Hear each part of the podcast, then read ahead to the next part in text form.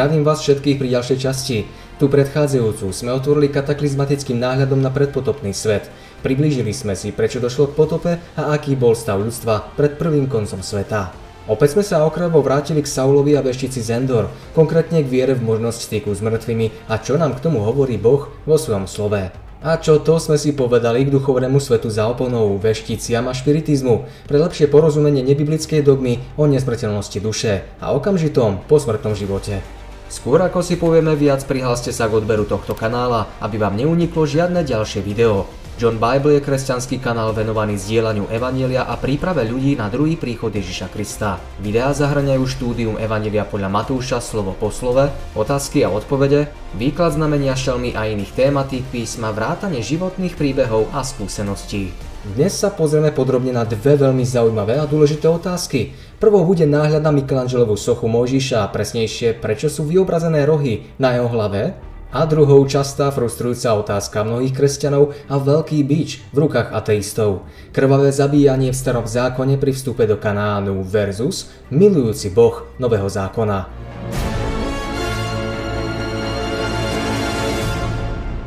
Tomáš sa pýta, Mojžiša nezriedka starí majstri vyobrazovali po návrate z hory Sinaj s narastenými rohami na hlave, napríklad Michelangelova socha Mojžiša, ale aj staré plátna a podobne. Vieš mi povedať, prečo ho tak znázorňovali? Mojžiš dostal na hore Sinaj dve dosky svedectva, kamenné dosky, na ktorých bolo z oboch strán napísané desatoro. A bol tam s hospodinom 40 dní a 40 nocí, nejedol chleba a nepil vody a napísal na dosky slová zmluvy 10 slov. Izraeliti však prestúpili prikázania tým, že si zhotovili zlaté tela egyptského býka Apisa a začali ho uctívať v domnení, že si tak spodobia Boha, ktorý sa im zjavil mrákave a v ohni. Keď to uvidel Mojžiš, ktorý práve zostupoval z hory do údolia, v hneve dosky rozbil. A stalo sa, keď sa priblížil k táboru a keď uvidel teľa a kolotance, že sa rozpálil hnev Možišov a hodil dosky zo svojich rúk a rozbil ich pod vrchom. Na Boží pokyn boli teda zotovené nové dve dosky desatora. Tie vykresal Mojžiš a na tieto tabule opäť zapísal Boh svojim prstom 10 prikázaní.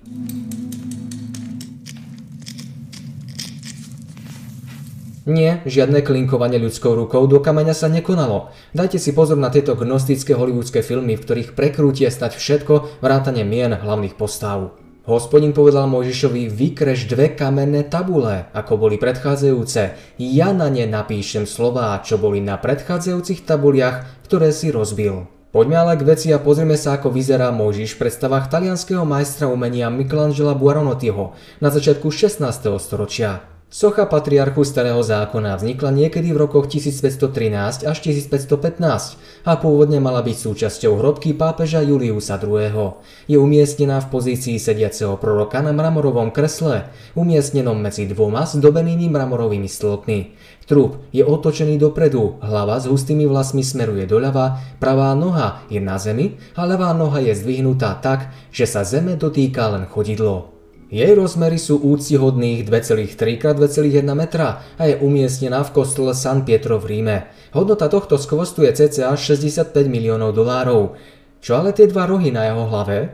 Michelangelová socha Mojžiša je inšpirovaná veršami v 2. Mojžišovej 34.29, kde je jeho tvár opisovaná ako rohatá. Údajne je to dôsledok nesprávneho prekladu hebrejských spisov v latinskom výklade vulgáty svätým Hieronymom. Ukážme si latinský, anglický a slovenský preklad tohto verša, kde sa píše a keď Mojžiš zostupoval z vrchu Sinaj, držal v rukách dve dosky svedectva a nevedel, že jeho tvár je rohatá od rozhovoru s hospodinom. Práve tento Mojžišov popis obsiahnutý vo veršoch 29 až 30 latinskej vulgáty viedol mnohých umelcov vrátane Michelangela k tomu, že umiestňovali na Mojžišovú hlavu dva rohy. Tu môžeme zľava vidieť znázornenie Mojžiša Alfrikom z roku 1025, Mojžiša s hadom z roku 1225, Sluterovú sochu z roku 1404, Michelangelovú sochu z roku 1513 a vyobrazenie Freudom Melankofom. V prevažnej väčšine ostatných prekladov sa však o Mojžišovi s rohmi nič nedočítame, a to ani v referenčnom hebrejskom texte a anglickom preklade. V našich prekladoch znie takto. Roháčkov preklad a stalo sa, keď schádzal Mojžiš z vrchu Sinaj a dve dosky svedectva v ruke Mojžišovej, keď schádzal z vrchu, že nevedel Mojžiš o tom, že sa skveje koža jeho tvári, pretože hovoril s ním Boh. Ekumenický Mojžiš nevedel, že mu po rozhovore s hospodinom pokožka tváre žiarila a evanilický pokožka jeho tváre žiari, keďže hovoril s hospodinom. Mojžiš je teda v skutočnosti zobrazený s lúčmi žiary na jeho tvári, ktoré Jeronym v latinskej verzii preložil ako rohy. Chyba v preklade je mysliteľná, pretože spoluhláskový význam hebrejského slova QRN môže znamenať buď vyžarujúci svetlo alebo utvorené rohy. Pojem môže nabrať rôznych významov podľa toho, ako je doplnený samohláskami. Keren znamená roh, karan však už znamená žiariť, vysielať lúče. Podľa gréckej Septuaginty, ktorá patrí do inej vývojovej skupiny biblických textov, bol zhľad kože Možišovej tváre zvelebený. Pozrime sa na citát rabiho Jozefa. Jeho pokožka žiarila aurou svetej prítomnosti. Výraz keren sa použil preto, lebo žiara mala podobu dvoch zväzkov pripomínajúcich rohy. Boh to vraj použil, aby ukázal, že hoci druhé dosky svedectva vznikli za skrytých okolností, na rozdiel od prvých, ktoré sa odovzdávali s istou pompou, ich svetosť nebola o nič menšia ako svetosť pôvodných dosiek, ktoré Mojžiš rozbil. Vo verši Habakuk 3.4 sa podobne používa slovo keren v tvare slovesa karnaim. Má sa prekladať aj vo význame lúč svetla. Žiari ako svetlo, z rúk mu vychádzajú lúče, v nich sa skrýva jeho sila. Podľa niektorých učencov síce toto hebrejské slovo QRN znamená rohy, ale pôvodne to bola metafora sily, moci a vznešenosti. V staroveku boli rohy symbolom bohov alebo kráľov. Ako metafora moci a znešenosti sa prestali chápať približne od 11. storočia nášho letopočtu, potom sa slovo QRN začalo interpretovať skôr ako výraz lúčov svetla alebo slávy. Neskôr sa rohy začali považovať za atribút temných síl a preto sú s nimi znázorňované mnohé negatívne postavičky Hollywoodu. V komentári k starému zákonu sa na strane 324 píše toto. Zobrazenie Mojžiša s rohami v kresťanskom umení, napríklad Michelangelo, vychádza z prekladu, ktorý prešiel z Aquily do Vulgáty. Jeho tvár bola rohatá, hebrejský slovenský tvár Káran, vyžarovať, súvisí s keren, roh. Králickí kresťania sa to snažili vysvetliť. Nie preto, že by mal rohy, ale jeho tvár vysielala lúče ako rohy a pre túto podobnosť Židia nazývajú rohatú tvár rohatou. Pôvodne to bol určite náznak toho, že Možiš bol skutočne jedinečnou nadživotnou postavou. V mytológii bývajú rohy symbolom veľkej, nadprirodzenej moci. A preto boli v starovekom oriente symbolov bohov a kráľov, až neskorším zduchovnením dochádza k chápaniu predstavy žiariacej kože. Možišova tvár po celý čas jeho spoločenstva s Bohom odzrkadľovala slávu Božej prítomnosti. Možiš však nevedel, že jeho tvár pri zostupe z vrchu žiari oslňujúcim svetlom. Podobné svetlo vyžarovala aj tvár Štefanová, keď ho privádzali pred sudcu. Všetci, čo sedeli vo veľrade, úprne na ňo hľadeli a videli, že jeho tvár je ako tvár aniela. Áron i všetok ľud sa Možiša zľakli a báli sa priblížiť k nemu. Ten videl ich úľak a strach, no nepoznal príčinu, preto ich vyzval, aby pristúpili k nemu. Chcel im oznámiť, že Boh sa s nimi zmieril a ubezpečuje ich, že im bude znova milostivý. Ale Mojžiš zavolal na nich a vrátili sa k nemu Áron i všetky kniežata v obci a Mojžiš hovoril s nimi.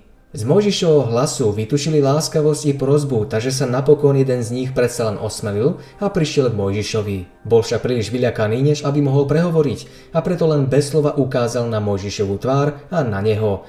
Veľký vodca Izraela pochopil, čo to znamená. Izraelci si uvedomovali svoju vinu a cítili, že sú stále v Božej nelúbosti, preto nemohli zniesť nebeské svetlo, ktoré by ich inak naplnilo radosťou, keby boli Boha poslúchali. Vínu sprevádza strach, bezriešný sa nechce skryť pred nebeským svetlom. Hospodin je moje svetlo a moja spása, koho sa mám báť?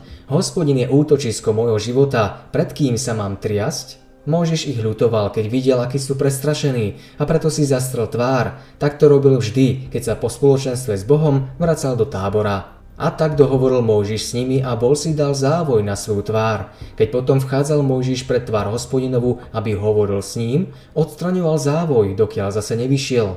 A keď vyšiel, hovoril synom Izraelovým to, čo mu bolo prikázané. A synovia Izraelovi videli tvár Mojžišovu, že sa skveje koža jeho tvári. A Mojžiš vše zase dal závoj na svoju tvár, dokiaľ nevošiel hovoriť s ním, to je s Bohom. Hospodin chcel touto žiarou štepiť ľudu do pamäti znešenú a posvetnú povahu svojho zákona i slavu Evanielia, ktoré zvestoval Kristus. Táto nebeská žiara bola symbolom nielen odpustenia, ktorého bol Mojžiš viditeľným prostredníkom, ale aj predstaviteľom pravého príhovorcu. Synovia Izraela nemohli hľadiť Mojžišovi do tváre pre jej jas, aj keď pominuteľný. Keď teda máme takúto nádej, vystupujme s plnou otvorenosťou, nejako Mojžiš, ktorý si kládol na tvár závoj, aby synovia Izraela nezbadali koniec tej pominuteľnej žiary.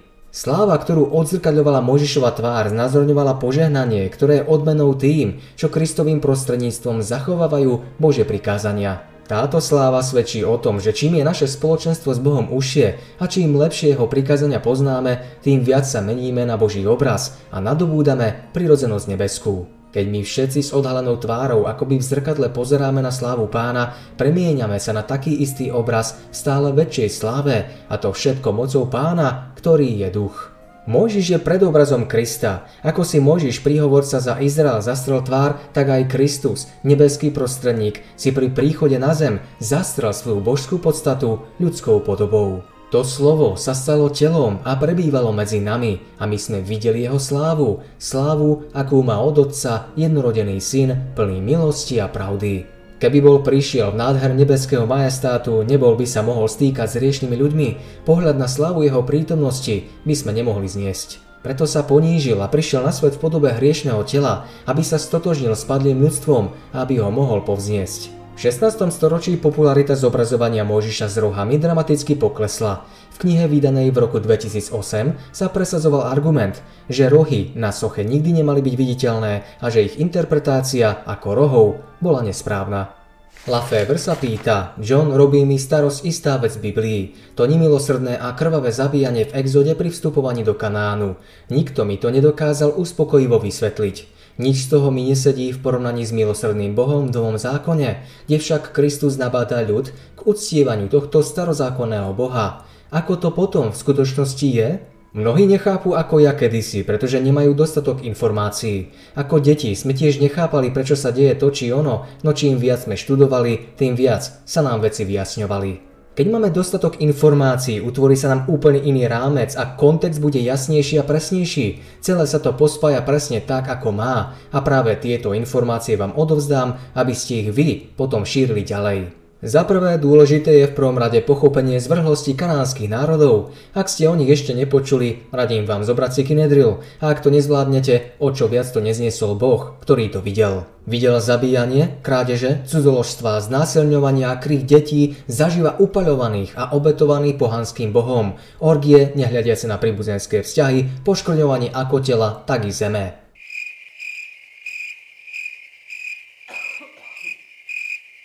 Pretože i tá zem je poškvrnená pod svojimi obyvateľmi, lebo prestúpili zákony, zmenili ustanovenie, zrušili väčšnú zmluvu. Konali sa nemorálne až amorálne odpornosti, o ktorých vám nebudem dopodrobne rozprávať. Kedy sa nekladli žiadne medze v konaní zla, neexistovala čistota v akomkoľvek smere. A toto Boh nielen videl, ale trpel, vnímal, prežíval, cítil, nielen každú sekundu, minútu, hodinu, ale 400 rokov v kuse. A nie jeden hriech, ale všetky naraz, a nie len činy, ale aj ich myšlienky. A nemyslíte nikto zlého na svojho blížneho vo svojom srdci, lebo práve všetko toto je to, čo ho nenávidím, hovorí hospodin. Počul všetky krivé prísahy, videl všetky vraždy, znásilnenia, obety, do uší sa mu dostal všetok krik a nárek, každý výsmech a rúhania, každé daromné bezbožné slovo. All those voices. So much pain.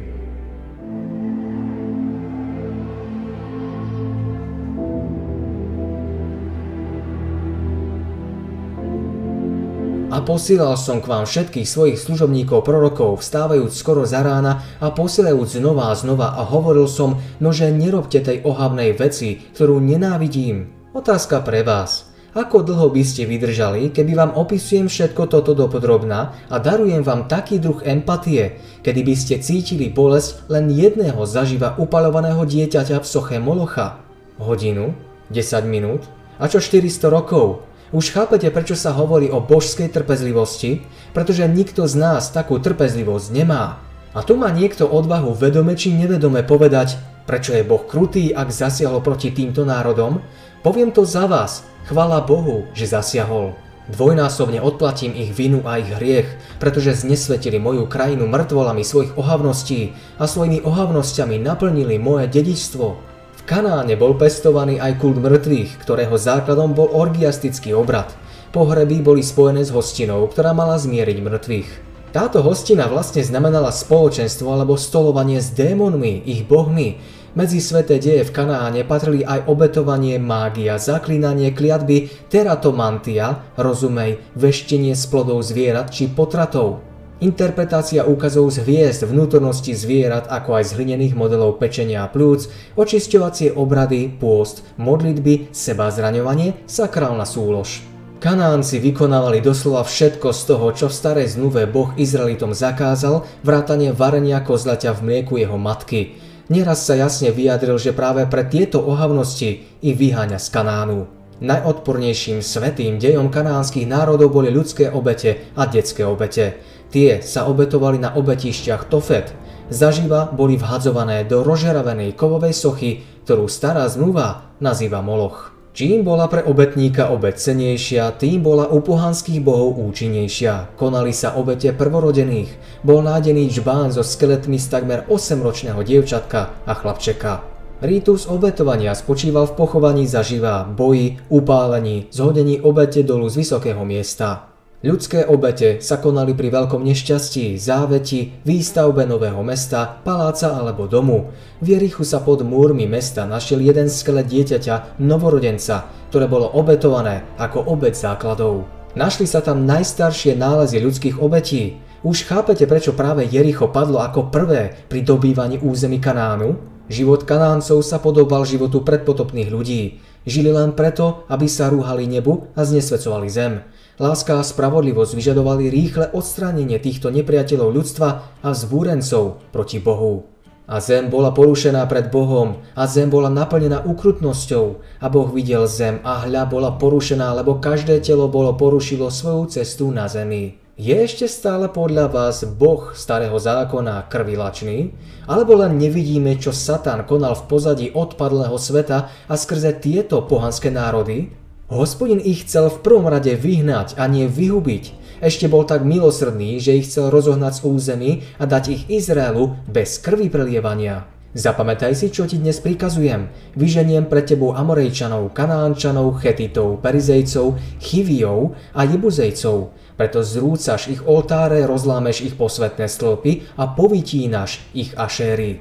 Toto bol jeho pôvodný zámer, všimli ste si? Ja vyženiem, Boh chcel vyhnať tieto národy, nie ich vyhubiť. To bola posledná možnosť. A ako ich chcel rozohnať? Pošlem pred tebou sršne, aby vyhnali Chivijov, Kanánčanov a Chetitov. Týmto prejavom svojej moci chcel hospodin výstražne upozorniť okolité národy a svojmu ľudu urýchliť a uľahčiť víťazstvo. Nevyženiem ho tvoje tvári v jednom roku, aby sa neobrátila zem na púšť a nerozmnožila sa proti tebe polná zver. Pokuse ho budem vyháňať od tvojej tvári, až sa rozplodíš a zaujmeš zem dedične, lebo dám obyvateľov zeme do vašej ruky a vyženieš ich od svojej tvári. Neučiníš s nimi zmluvy ani s ich bohmi, nebudú bývať v tvojej zemi, aby nespôsobili toho, že by si mi hrešil, keď by si slúžil ich bohom, lebo by ti to bolo osídlom. Poslal som pred vami sršne, tie ich vyhnali spred vás a vypudili aj oboch amorejských kráľov. Nestalo sa to tvojim mečom ani tvojim lukom. Nestalo sa to teda mečom ani lukom, ale sršňami a strachom, ktorý dopadol na pohanské národy. Boh nechcel, aby Izraeliti bojovali. Nepriateľské národy mali opustiť územia pred mocným hospodinom a jeho ľudom. Pustím svoj strach pred tebou a predesím každý ľud, proti ktorému prídeš a spôsobím to, že všetci tvoji nepriatelia budú utekať pred tebou. Strach pred Bohom doľahol na všetky kráľovstva krajín, keď počuli, že hospodin bojoval proti nepriateľom Izraela. Zázračné prejavy súvisiace s vyslobodením Izraela z egyptského otroctva a s ich vstupom do zasľúbenej krajiny nútili mnohých pohanov uznať izraelského boha za zvrchovaného vládcu. Kanánci sa stali otrokmi najohavnejšieho, najzvrhlejšieho pohanstva a túto krajinu bolo treba očistiť a zbaviť všetkého, čo by mohlo mariť zámery Božej milosti. Boh predložil ľudu svoje plány. Pred všetkým tvojim ľudom budem robiť divy, aké sa nestali na celej zemi, ani v nejakom národe. Všetok ľud uprostred ktorého si uvidí hospodinovo dielo. To, čo s tebou urobím, vyvolá úžas. Obyvatelia Kanánu mali dosť príležitosti na pokánie. Už pred 40 rokmi počuli o dôkazoch zvrchovanej moci izraelského boha pri prechode vyvoleného národa cez Červené more. O desiatich ranách, ktoré dopadli na Egypt, o porážkach kráľa Midianského, Gileáckého a Bášanského, ktoré boli ďalším dôkazom, že hospodin prevyšuje všetkých bohov.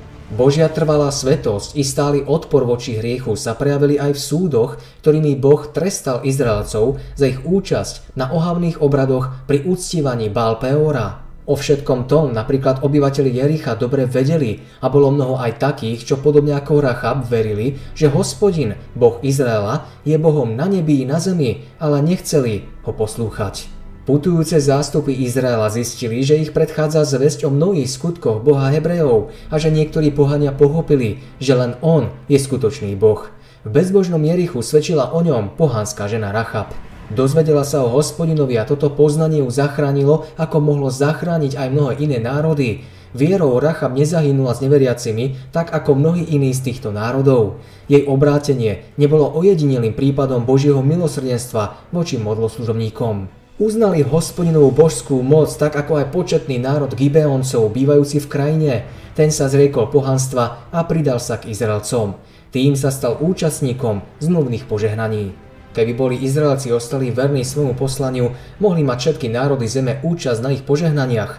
Tí však, ktorí smeli poznať spásonosné pravdy, si nepripúšťali k srdcu biedu okolitých národov. Keď zabudli na Boží zámer, začali v pohanoch vidieť bytosti, na ktoré sa Božia milosť nevzťahuje. Svetlo pravdy haslo a nad svetom sa rozprestrela temnota. Národy prikryl mrak nevedomosti, o Božej láske nevedeli takmer nič a preto sa šírili bludy a povery. Čo sa teda stalo, že Izraelci museli bojovať? Keď boli prvýkrát pred hranicami Kanánu, Boží ľud zo strachu pred silou pohanských národov ustúpil a prejavili nedôveru silnú ruku hospodinovú. Keď im Boh povedal, budem s vami, neverili a búrili sa. Keď potom povedal, aby nebojovali, ich voje sa pustili do sebevražedného boja, v ktorom boli porazené a tisíce Izraelcov padlo. Prečo prestupujete rozkaz hospodinov? Nepodarí sa to. Nevystupujte hore, lebo hospodin nie je vo vašom strede, inak utrpíte porážku pred svojimi nepriateľmi.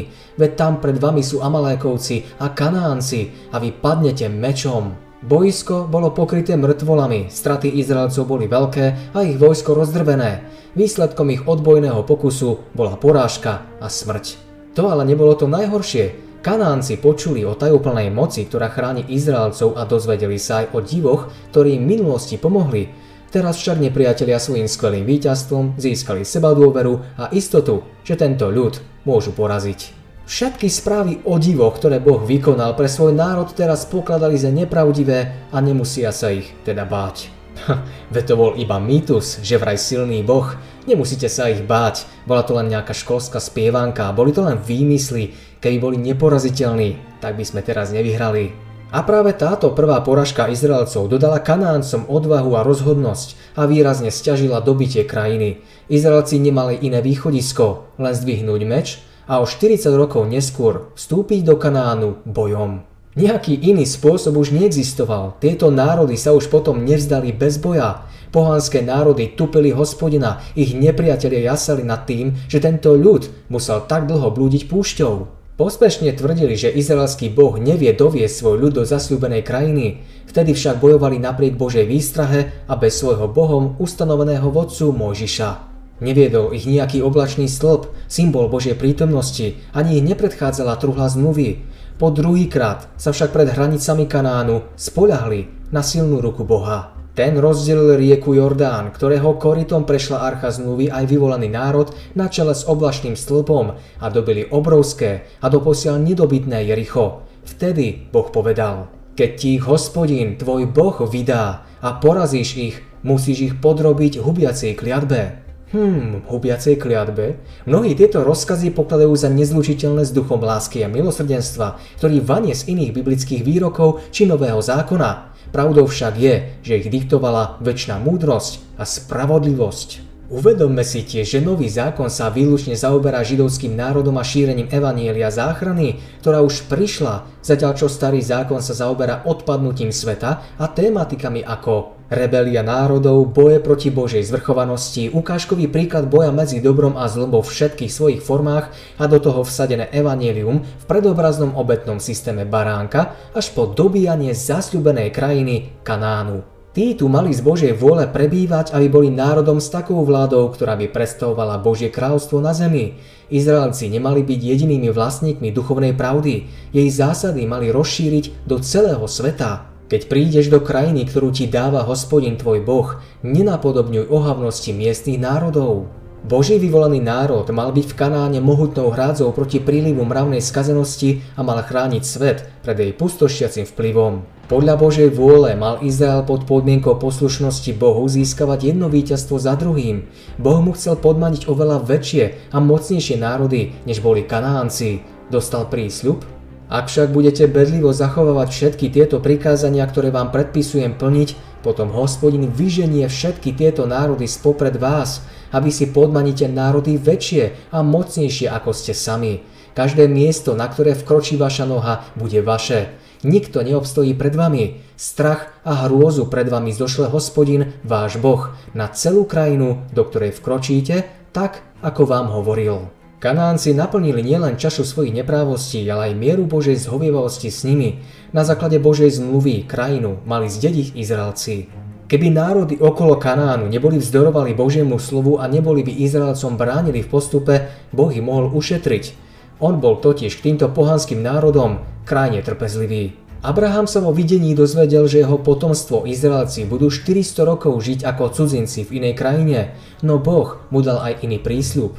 Až štvrté pokolenie sa navráti sem, lebo doteraz nie je vina Amorejcov dovršená. Amorejci, ako jedni z iných pohanských národov slúžili modlám a pre svoju veľkú zvrhlosť, sa pripravili o právo na život – Boh ich však 400 rokov nezvratnými dôkazmi upozorňoval, že je jediným pravým Bohom, stvoriteľom neba i zeme. Amorejci vedeli o všetkých božích divoch súvisiacich s vyslobodením Izraelcov z Egypta. Keby sa boli chceli vzdať modloslužby a nemravných skutkov, mohli poznať pravdu. Radšej však zostali pri svojich modlách a svetlo pravdy odmietli. Hospodin až dvakrát doviedol svoj ľud hraniciam Kanánu a títo pohania dostali dvakrát ďalšie dôkazy Božej moci. but come back to us. I can help you. Help me? Now. We'll take everything from them. Mohli vidieť, že Boh je na strane Izraelcov, keď sa dozvedeli o ich víťazstve nad kráľmi Arádu a nad Kanáncami, ako aj o predivnej záchrane ľudu pred jedovatými hadmi. Hoci Izraelci nesmeli prejsť cez územie Edómu a k Červenému moru museli ísť dlhou a namáhavou okľukou, neprejavili nepriateľstvo. Keď šli popri hraniciach Edómska, Moabská a Amonska, neublížili ich obyvateľom ani ich majetku. Keď potom prišli k hranici Amorejcov, požiadali o dovolenie prejsť ich územím. Prisľúbili, že sa budú správať tak, ako sa doposiaľ správali k iným národom. Amorejský král však túto zdvorilú žiadosť odmietol a okrem toho zhromaždil svoje vojsko na boj. Tým sa miera neprávosti Amorejcov naplnila a Boh ich potrestal. Oblačný stĺp, ktorý sprevádzal Izraelitov, sprevádzal ich v boji a postupovali ďalej až k mestu Edrej. Tam ich so svojím vojskom očakával Ok, kráľ obrov. Kráľ obrov a jeho vojsko boli porazení a Boží ľud ovládol celú krajinu. Tak vyhynul aj tento zvláštny národ, slúžiaci ohavným pohanským božstvám a holdujúci nerestiam. Prekvítal špiritizmus, okultizmus, démonizmus vo všetkých svojich podobách. Hospodin na ohavnostiach Kanáncov Izraelcom jasne ukázal následky spoločenstva so zlými duchmi, ktorých vzývali. Kanánci nepoznali prirodzenú náklonnosť lásky, pestovali modloslužbu a cudoložstvo. Dopúšťali sa vražd a boli odporní každou svojou zvrhlou myšlienkou a každým svojim hriešným skutkom. Všetko, čokoľvek vytvoria myšlienky jeho srdca, je len zlé po všetky dni. Izraelci sa však po dobití niekoľkých území Kanánu zriekli možnosti ovládnuť celú zaslúbenú krajinu. Znevážili svoje prednostné poslanie a zvolili si pohodlie a blahobyt. Chýbala im viera a odvaha vyhnať Kanáncov. Tí boli síce porazení, no ešte stále obývali značnú časť krajiny zasľúbenej Izraelovi a tak museli znašať útlak a nájazdy týchto modlárskych národov. Jozue povedal, Hospodin váš Boh sám ich vypudí pred vami a zaženie a vy zaujmete ich krajinu, ako vám zasľúbil hospodin váš Boh. Tak buďte veľmi silní v zachovávaní a plnení všetkého a neodchýlte sa od neho ani napravo, ani naľavo. Ľud však ochabol a zabudol na to, že hospodin im kázal modloslužobné kmene celkom vyplieniť. Z miest týchto národov, ktoré ti dáva hospodin tvoj Boh, nenechaj nažive nič, čo dýcha. Zahľadíš ich zarieknúc ich úplnej záhube a to preto, aby vás nenaučili robiť podľa niektorých svojich ohavností, ktoré robia svojim Bohom a hrešili by ste proti hospodinovi, svojmu Bohu. Možno si poviete, ale však by tomu nepodľahli, ak by ich aj ušetrili, nemuseli by ich úplne vyhubiť. A viete čo? Oni ich proti Božiemu nariadeniu ušetrili a nakoniec sami modloslužbe práve kvôli týmto národom podľahli.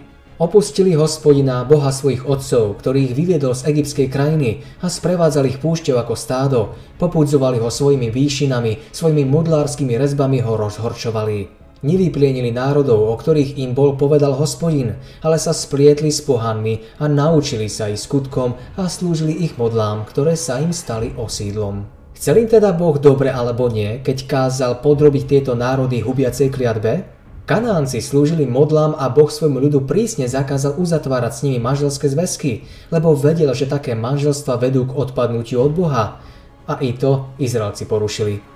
A obetovali svojich synov a svoje céry démonom a vylievali nevinnú krv, krv svojich synov a svojich cér, ktoré obetovali kananejským modlám a zem sa pošprnila krvou a zanečistili sa svojimi skutkami a smilnili svojimi výčinmi a brali si ich céry za ženy a svoje céry dávali ich synom a slúžili ich bohom. Zlo ako vírus množí sa moctinovo silne, hlavne vtedy, ak dobro nerobí nič, ak ľudia povolaní Bohom nie sú svetlom, ak nie sú hrádzou, ak nie sú soľou zeme, ktorá zachováva svet pred znehodnotením. Vy ste svetlom sveta, mesto ležiace hore na vrchu nemôže sa ukryť, nemôžeme sa zabarikádovať a povedať si, my sme svetý národ a necháme svet hynúť. Tam vonku sú pohania, tam vonku sú ľudia, ktorí musia počuť svetlo Božej slávy, počuť o jeho charaktere, o jeho skutkoch v našich životoch.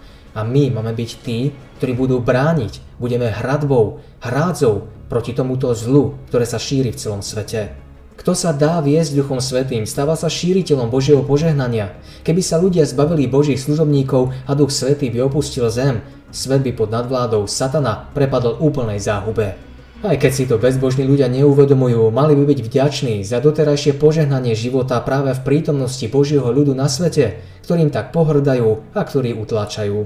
Ak sú však veriaci Božím ľudom len podľa mena, podobajú sa soli, ktorá stratila svoju príznačnú chuť a vlastnosť.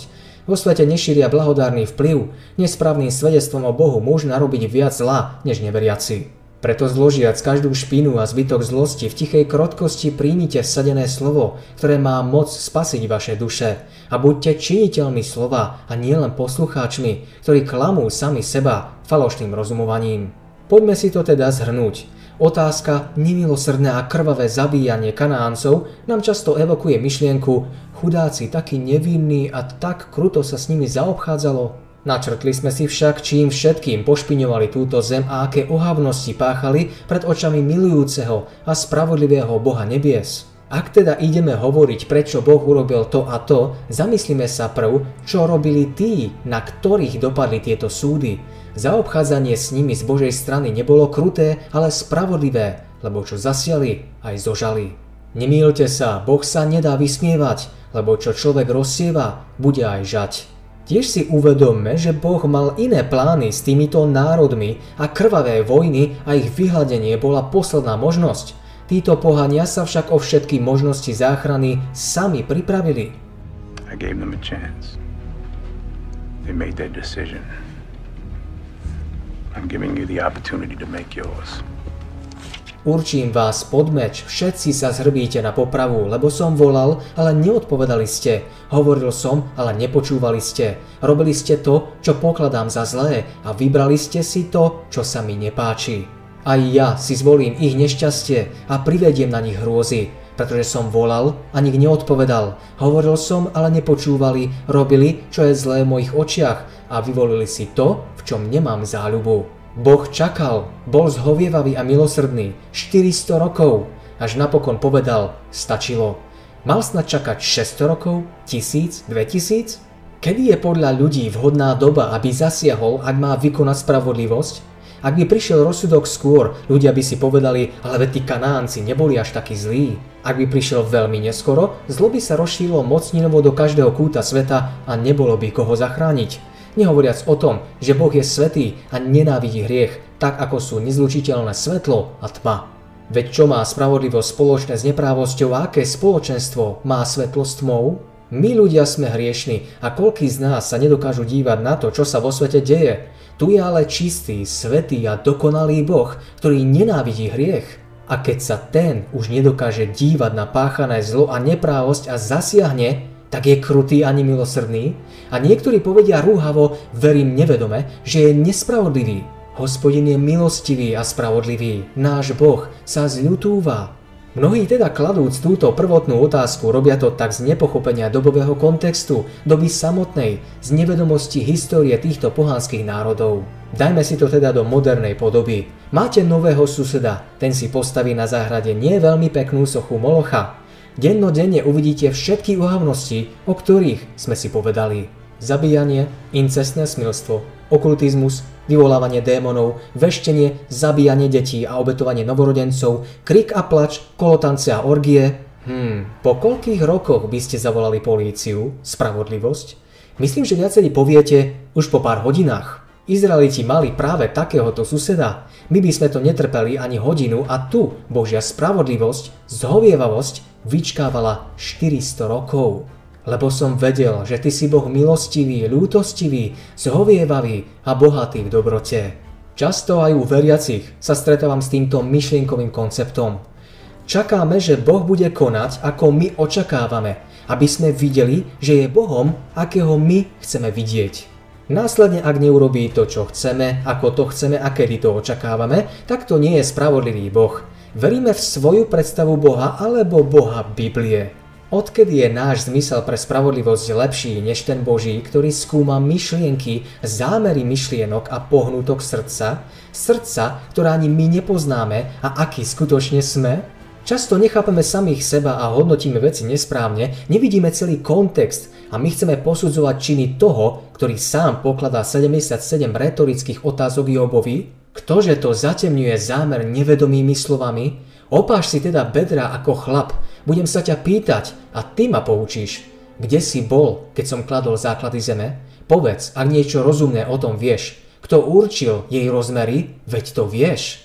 Dnešnej časti pri tejto otázke, ktorá trápi mnohých ľudí veriacich činie, môžeme viac ako inokedy vnímať, čo všetko ešte nevieme, nevnímame a nevidíme. Mnohé ani nemôžeme vidieť, pretože je to v rukách vševediaceho a všade prítomného Boha, ktorý spituje srdcia a vidí v skrytosti. My sa zodpovedáme jemu, nie on nám, pretože jeho činy sú spravodlivé. Beda tomu, kto sa pravotí so svojím tvorcom, črep s inými črepmi zeme, či jazda povie hlina svojmu hrnčiarovi, čo to robíš? Či si naozaj niekto z vás myslí, že ak sa postavíme pred Boha a položíme mu otázku, prečo si dopustil to a to, že Boh bude mlčať? Že vám nebude vedieť odpovedať a sklopí svoj zrak už teraz by sa mali spolu s Jobom povedať. Spoznal som, že môžeš všetko a že nejaký plán nie je pre teba neuskutočniteľný. Kto tu pre neznalosť zakrýva múdre rozhodnutie? Preto odpovedám. Ja som hovoril o veciach, ktoré som nechápal a o divoch, o ktorých neviem. Preto odvolávam svoje slova a kajam sa v prachu a v popole. Okolko viac, teda musíme poznávať Boží charakter a prežívať s ním osobný vzťah, aby sme tak pochopili, prečo Boh koná tak, ako koná. Prosili a hľadali odpovede. Náš Boh je Bohom lásky. Uvedome si, že Kristus v Novom zákone sa zjavil najprv v starom zákone. Nebol to nik iný ako Boží syn zahalený v oblačnom či ohnivom stĺpe, ktorý Izraelcov sprevázal. Ukazuje nám to na fakt, že je milosrdný a láskavý, odpúšťajúci, no zároveň spravodlivý sudca, ktorý nenávidí zlo a hriech. Hospodin, hospodin, milosrdný, láskavý, zhovievavý, veľmi milostivý a verný Boh, preukazuje milosť tisícom, odpúšťa vinu, zločin a hriech, ale nič nenecháva nepotrestané. Ľudia milujú Boha a jeho lásku v Novom zákone, no často nechcú vidieť zákona spravodlivosť v starom zákone. Milujú odpustenie a očistenie skrze krv Krista, ale nevnímajú zástupnú smrť, obeď za prestúpenie zákona. Boh je darca života. Všetky Božie zákony sú od samého začiatku životodarné. Hriech však porušil Bohom ustanovený poriadok a zaviedol rozvrat. Kým potrvá hriech, nevyhnutne bude trvať aj utrpenie a smrť. Keďže Spasiteľ vzal na seba kliatbu hriechu, ktorá patrila nám, smíme dúfať, že v jeho osobe sa vyhneme jej neblahým následkom. Lebo nás nepostavil Boh cílom hnevu, ale aby sme nadobudli spasenia skrze nášho Pána Ježiša Krista, ktorý zomrel za nás, aby sme, či už bdejeme, či spíme, spolu s ním žili. Chvála Bohu za jeho neskonalú milosť voči nám, voči mne, voči tým, ktorí nie sú bez viny, že zhovieva, že môžeme skrze aj starý zákon poznať nielen Boha milosrdného, ale aj Boha spravodlivého. Amen.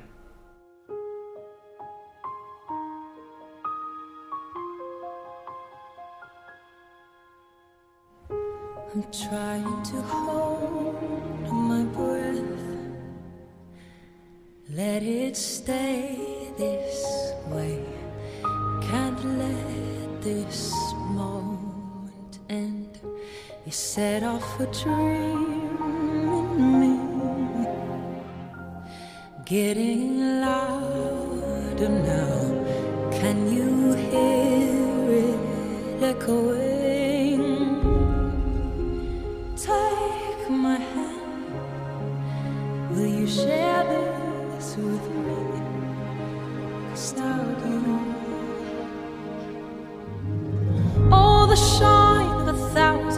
Spotlights, all the stars we steal from.